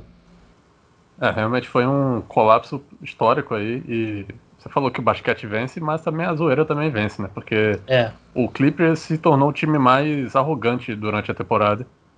É um time que começou a temporada meio que tentando, forçando uma identidade dura, né, de dureza, de um, de um time cascudo e tal. Mas durante a temporada essa, essa dureza realmente só ficou no papo, né? Porque o, o Morris é exatamente o que você falou, é um cara que veio até para realmente é, agregar o time com essa dureza, realmente, para ser o cara que vai se meter em briga, mas beleza, você pode ser esse cara aí, mas quando a coisa apertar e precisar de você, você tem que aparecer. Você não precisa, você não vai, você não vai correr no jogo 7 que nem ele fez ontem. Então realmente foi, foi ridículo. O Pat Beverly sempre vai ser um cara que vai depender dos outros. Ele é um. Ele foi o meio que coração e alma lá em Houston, daquele time, e também estava sendo esse ano, mas não, não dá para esperar dele. Aliás, eu gostei muito do tweet do McCollum, né? Você viu isso? É. Ele falando. É, eu, eu vi que ele pra... e o Lila. É, um, o McCall tweetou, ah, não dá pra. não foi culpa do Beverly, pô. Ele conseguiu a média dele de. a média de pontos, então assim, ele, ele fez tudo o que pôde. Realmente foi é a melhor cutucada possível. E. Assim, não tem desculpa, né, cara? O Kawhi, ele tentou ontem, mas não conseguiu. É, eu também aqui não vou criar desculpa para ele se ele tá cansado não, machucado não. Ele tentou, mas não conseguiu. E o resto do time desapareceu, cara. Todo mundo ficou com medo. E o Paul George, cara, é... já não dá mais pra gente ficar. É, é nível James Harden com o Paul George? Não. É... Quer dizer. O James Harden é mais jogador que ele, né? Acho que carrega muito mais do que o Paul George já carregou, sabe? Sim. Paul George nunca foi a cara da equipe que nem o, o James Harden é lá em Houston. Uhum. E o que eu ia dizer é que assim, não dá mais pra gente ficar decepcionado com essa é, a atuação do Paul George, porque é isso que ele é. É o Paul George, é. É, é isso. Ele aparece em jogo 5 ali e tal, mas chega jogo 6, jogo 7, ele desaparece. Aquela pedrada ali no, do lado do backboard foi. É. É, Foi algo surreal. E. Sobre assim. O, sobre o Kawhi, rapidinho, Vitor, sobre o Kawhi, que eu tenho. Eu, eu, te mandei hoje no, aquele gráfico, no, eu te mandei no WhatsApp, é, de ponto. É aquele gráfico que o eixo vertical é pontos defensivos salvados e pontos ofensivos acrescentados. E aí você tem uma bolha e todos os jogadores do Clippers basicamente estão ali numa bolha perto do zero dos dois. É, eles ali para menos e para mais, tanto ofensivamente quanto defensivamente. E o Kawhi lá em cima sozinho no lado do quadrante direito, né? Que ele é o cara que mais salvou pontos na defesa e cara que mais adicionou pontos ofensivamente. Ele não jogou bem ontem, isso é, é fato. Mas eu, eu acho que, assim, não sei se não dá para absolver ele totalmente. Mas também não dá para dizer, ah, o Kawhi jogou mal e o Clippers perdeu. Tem um monte de jogador nesse time que foi tenebroso e o Kawhi tentou, ele não, assim, é por isso que você tem um cara como o Paul George. Por isso que você tem um cara como o Williams vindo do banco. Quando um jogo que o Paul George vai marcar 14, que o Kawhi Leonard marca 14 pontos, você tem a segunda estrela no Paul George, você tem um Williams e nenhum desses caras apareceu. Então eu acho que eu não coloco a culpa dessa eliminação do Paul George. Eu acho que ele, ele tem uma porcentagem pequena. No Kawhi, que você diz, né? É, no, no Kawhi. É. E eu acho que ele ele teve a performance que a gente espera no geral de um cara como ele nos playoffs. E todos os outros jogadores do Clippers ficaram com medo, porque eles tinham aquela arrogância de ah, a gente vai virar a chave no, nos playoffs, mas chegou nos playoffs eles viram que não é simples. Eles viram que eles não têm a outra chave como o Kawhi tem. E aí foi esse colapso, um dos colapsos mais, mais vergonhosos que eu vi na, na história recente da NBA. Eu acho que é esse, Houston Rockets perdendo pro, pro Warriors sem o Kevin Durant. Ah, Rockets acho... contra o Clippers? Rockets, Aliás, perdão, o Clippers, Clippers contra, contra o é, Rockets. Do, o show do Josh Smith e do Corey Brewer. É, porque eu acho que nem o do, o do Warriors contra o Cavaliers, que o Warriors estava vencendo por 3 a 1 porque teve várias outras circunstâncias, né? Você teve o você teve a suspensão do, do Draymond Green, você teve o LeBron e o, e o Kyrie Irving virando, sei lá, deuses de virando Super Saiyajin. Assim, Jokic e o Jamal Murray são espetaculares. A gente tá falando de LeBron e de Kyrie Irving. E o jogo ainda assim foi disputado. E teve o jogo 7 que foi uma foi batalha, uma guerra. Então, eu não acho que, assim, claro, o Warriors não, não dá para dizer eles deixaram o título escapar. Mas não foi um. Não, não dá pra usar, na minha opinião, a palavra colapso. E eu acho que é um colapso histórico do Clippers ontem. Ontem não, ontem e no, no jogo 6. Essa série, exato. É. O... É, é, e essa questão, né? Acho que a forma como, como, eles perderam, sem alternativa nenhuma, o Doc deixou o Will na quadra por 25 minutos quase, né? E, e ele sendo, e ele sendo obliterado na defesa. E ainda assim o Clippers não, não fazia nada diferente. E isso foi, acho que, o mais chocante, sabe? A gente via isso acontecer no terceiro quarto todo e o time não apresentava resposta nenhuma. Então, assim, a, chegou a perder por 20 pontos no último quarto. Então, assim, é, é, isso foi chocante, né? De um time que estava cotado para ser o contender. E olhando para o futuro, né? O Clippers não, não tem muita. Não contender, né? Era o é, favorito. É, exato, o favorito. E olhando para o futuro, o Clippers não tem outra alternativa a não ser abraçar esses caras e falar: não, esse foi só o primeiro ano, teve a bolha aí que foi algo que pegou todo mundo de surpresa. Porque realmente não tem mais escolhas nenhuma do draft, não tem como melhorar o time por aí. E vão entrar, olha só, vão entrar no último ano de contrato garantido do Kawhi e do Paul George, né? É, eles podem dar opt-out. Exato, então é inacreditável esse, a forma como aconteceu e merecido, realmente. O time não jogou para para ter para chegar nos finais de conferência. Realmente foi foi um colapso enorme. E não sei, é, você você imagina algo uma mudança drástica aí? O time, sei lá, tentar trocar o Paul George, não sei. É, não, não, eu, eu acho que eles vão dar o running back, né? Eles vão dar. vão voltar com o time, porque não tem nenhuma coisa que eles possam fazer que possa melhorar o time substancialmente. Eu acho que dá para eles precisam encontrar um pivô e eu acho que dá para encontrar um pivô aí. De repente o Harrell é o cara. Se bem que o Harrell agora ele tá no. Você estaria vendendo ele em baixa, né? Mas o, o, o, o se você conseguir um pivô mais, é, mais confiável para esse tipo de matchup, né? Não que você precise de, de um pivô 5 tradicional, todo todo jogo na NBA, mas contra um matchup como esse, contra o Nuggets, contra o Lakers e contra times que têm um pivô de verdade, você precisa desse cara e o Harrell não é, e o Zubat ele tá evoluindo, mas também não é.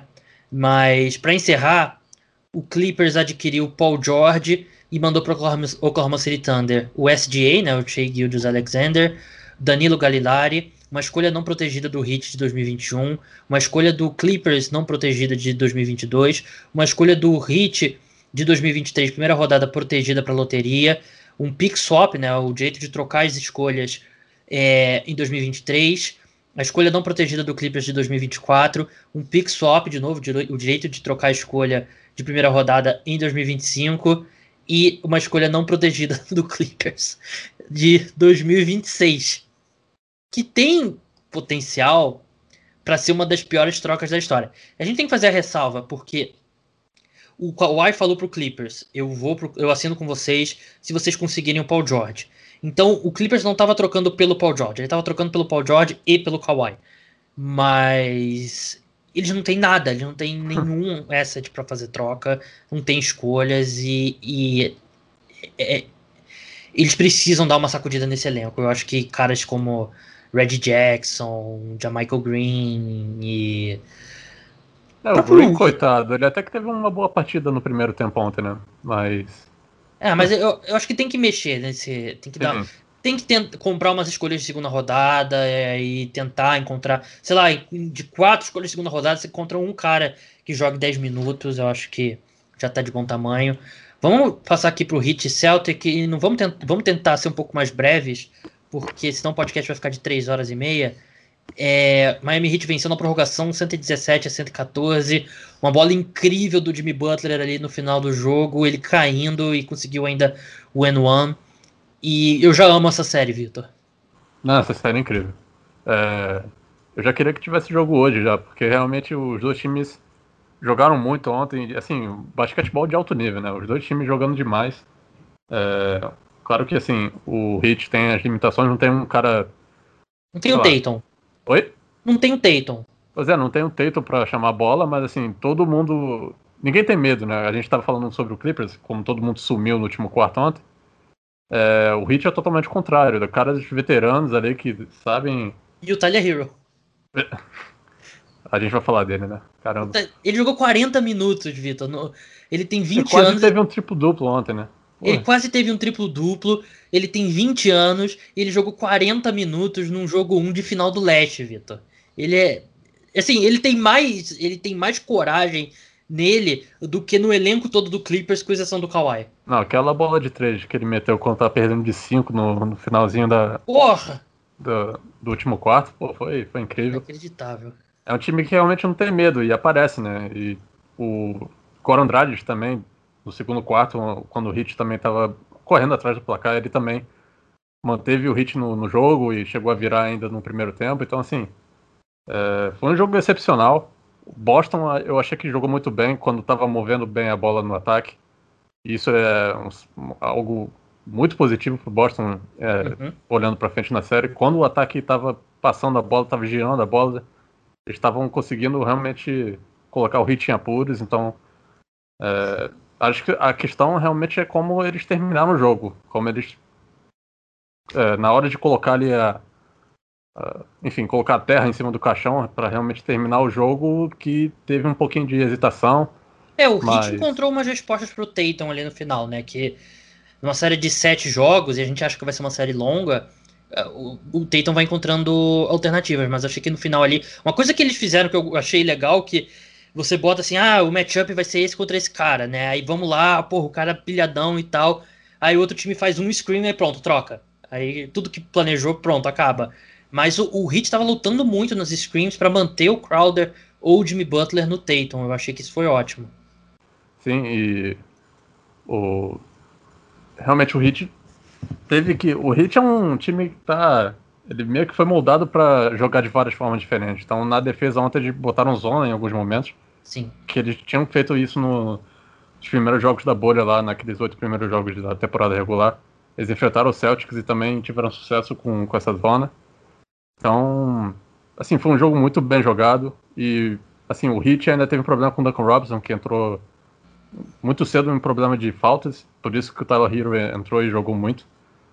Então, realmente foi um jogaço. O... É, caramba, e o, e o bloco do, do, do Ben? Isso que eu ia falar. Eu acho que é a melhor, jogador, melhor jogada defensiva da NBA desde o toco do LeBron no Igodala. Ah, foi incrível. E... Pra, eu, assim, pra, eu pra não sei não como que ele não quebrou a mão, cara. Ele... Pra quem não assistiu o jogo, foi na prorrogação. O Heat estava ganhando por dois, né? Eram por dois, né? Sim. O Tatum, ele passou pelo defensor dele, foi para dar uma baita enterrada no, no. Era quem que era? Era o Butler? Era o Butler. Ele passou pelo Butler, ele ia dar uma enterrada fantástica e o Ben surgiu lá, colocou a mão, a mão dele dobrou toda assim em direção ao aro, mas foi um toco limpíssimo e o Heat venceu o jogo por causa daquela jogada que acho que a gente vai lembrar como uma das grandes jogadas defensivas da história dos playoffs. Não, é, foi assim, de clutch, né? É. Se precisa de uma, de uma jogada defensiva, aquilo ali foi uma prorrogação do jogo na final do leste. É, foi incrível, realmente, é, o que o Ben fez. Ele, é, ele foi um cara que ontem teve problemas no, no primeiro tempo. O Boston começou a partida realmente marcando muito bem o perímetro e tal, e o Heat não estava conseguindo nenhum bom arremesso de três. E muito do jogo ofensivo acabou passando pelo bem, ali por dentro do garrafão, e ele não foi bem. Mas à medida que o Heat foi melhorando, é, o ataque também, eles foram recuperando o swagger ali e o Ben é, é um cara que faz tudo na quadra. E ontem ele fez o, a, a melhor jogada dele até, até o momento da carreira dele. Porque foi realmente incrível e. Cara, eu quero muito ver o jogo do hoje. porque... Pô, eu tô preocupado porque o jogo vai ser nessa quinta-feira, se você tá escutando na quinta-feira. Então tem o Thursday Night Football e tem Sim. o Flamengo na Libertadores. 9 horas. E ah eu, eu não achei que isso seria possível, mas eu acho que eu vou botar duas TVs e não vou, e vou deixar para ver o jogo do, do Thursday Night Football, vou deixar para ver sexta de manhã. É, Bengals e Bros pode esperar, né? É, eu acho que vou ver condensado no outro dia de manhã e vou ver Hit. Eu que eu vi, o jogo 2 é 8, 8 da noite, né? O jogo do Flamengo é 9. Eu acho que eu vou ter que botar as duas TVs, porque esse jogo foi incrível e eu acho que ainda é uma série equilibradíssima. Não coloco muita vantagem pro Hit. Eu ainda acho que se eu tivesse que colocar tipo, botar a mão no fogo, eu ainda diria Celtics, porque eu acho que uma série tão equilibrada, você ter claramente o melhor jogador, e o Tatum claramente é o melhor jogador nessa série, eu acho que é uma vantagem importante. Eu ainda acho que Boston vence, mas é uma série que eu espero totalmente que vá a sete jogos. E você, Vitor? Eu também acho que Boston vence. Acho que a, a forma que, como eles atacaram ontem foi muito boa, muito é, uma forma muito encorajadora para os fãs do, do, Celtics, porque é, quando eles estavam movendo a bola, o Jalen Brown estava atacando bem os closeouts, o Smart estava arremessando bem. E o Smart já é um cara que, assim, ele não é um exímio chutador de três, assim, né? Não é um cara para a gente confiar cegamente toda noite, mas em momentos importantes ele vai aparecer. Sim. Então, é, foi um time que jogou muito bem. Até o, eles vão sofrer um pouquinho no, com o banco, que não é tão não é um time tão profundo quanto o Heat é. Mas o Wanamaker jogou bem ontem, jogou bem no finalzinho da série contra o Raptors também. Que não dá pra torcer muito pra que se repita, né? Também. Cara, ele tá jogando bem, mas realmente é. não é algo que a gente queira. Se o Celtics fosse campe... né? Se o Celtics fossem campeões, o Wanamaker seria um dos piores jogadores a jogar minutos significativos ah, no time campeão da NBA. É. É, talvez.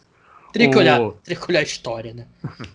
mas uma questão, é, Gabriel, é que eu acho que realmente vai como o Heat é um, esse time que vai batalhar tudo, todo jogo vai ser definido lá no último quarto. E o Celtic vai ter que achar uma forma de terminar as partidas, né? Porque ontem o Kemba Walker ele conseguiu um arremesso bom, mas ele também teve outras posses também bem, bem esquisitas, que, uma que até levou um toco do Jay Crowder. E foi bem caçado na defesa também, né? Sim. E, no, e o Tatum, na bola final do, da, do tempo regulamentar, é, foi uma escolha. Você até falou, pô, o Brad Stevens não tinha uma jogadinha melhor, não? É. Porque. Assim, a gente sabe que é difícil, né? Chega essa a gente hora. tem visto muito isso, né? De. Última jogada, o técnico, em vez de desenhar alguma coisa, ele tenta um ISO com o seu melhor jogador, né? Em vez de, sei lá, tentar desenhar alguma coisa. É difícil, cara, porque chegar essa hora, as defesas estão. Vende um timeout, as defesas estão assim, é, focadas ali para parar. É difícil você ter uma jogada armada é complicado. Hum. E, mas além disso, o Tatum recebeu a bola tarde. Achei que o Kemba esperou muito tempo para passar a bola para ele. E assim que ele recebeu, já tinha faltava 5 segundos, ele ainda deu um espaço para trás ainda. Então, assim, uma jogada meio duvidosa, mas assim, o, o ataque do Boston ontem foi muito bem. E defensivamente eles foram bem também. É, tanto é que o, uma parada que até o Bill Simmons falou no podcast, você escutou, Gabriel? Ah. É, eles confiaram no Tatum para parar o Jimmy Butler né, no é. final da partida. E ele, é. fez, ele fez uma boa defesa, né? Só Sim. que o Butler fez uma jogada ainda melhor, né? Então. Verdade. É... Vitor, como é que o pessoal te segue lá no Twitter? Ah, não tenho Twitter. Vitor, pelo amor de Deus, né? Tá na hora de fazer o Twitter. Mas é isso. Vitor, muito obrigado aí pela sua participação. Espero que você volte mais vezes aí ao longo da, da desse, dessas finais de conferência, da final da NBA. E até a próxima. Valeu. É isso. É, agradecer ao Vitor pela participação, agradecer ao Felipe pela participação lá no preview lá no da semana 2 da NFL. Segue lá. Ele tem Twitter, você conhece provavelmente, arroba o quarterback. O podcast Cara dos Esportes volta na madrugada de domingo para segunda. Te garanto, até uma hora depois do Sunday Night Football, o programa estará no ar, com análise de todas as partidas. Os últimos, o último programa teve números excepcionais. E agradecer a todos os apoiadores do, do Cara dos Esportes. Se você quer contribuir com o meu trabalho, tem plano mensal a partir de 10 reais. É só ver o link na descrição desse podcast e ajuda o podcast não só ficar no ar, mas continuar crescendo. Então é isso, pessoal. Até domingo e tchau!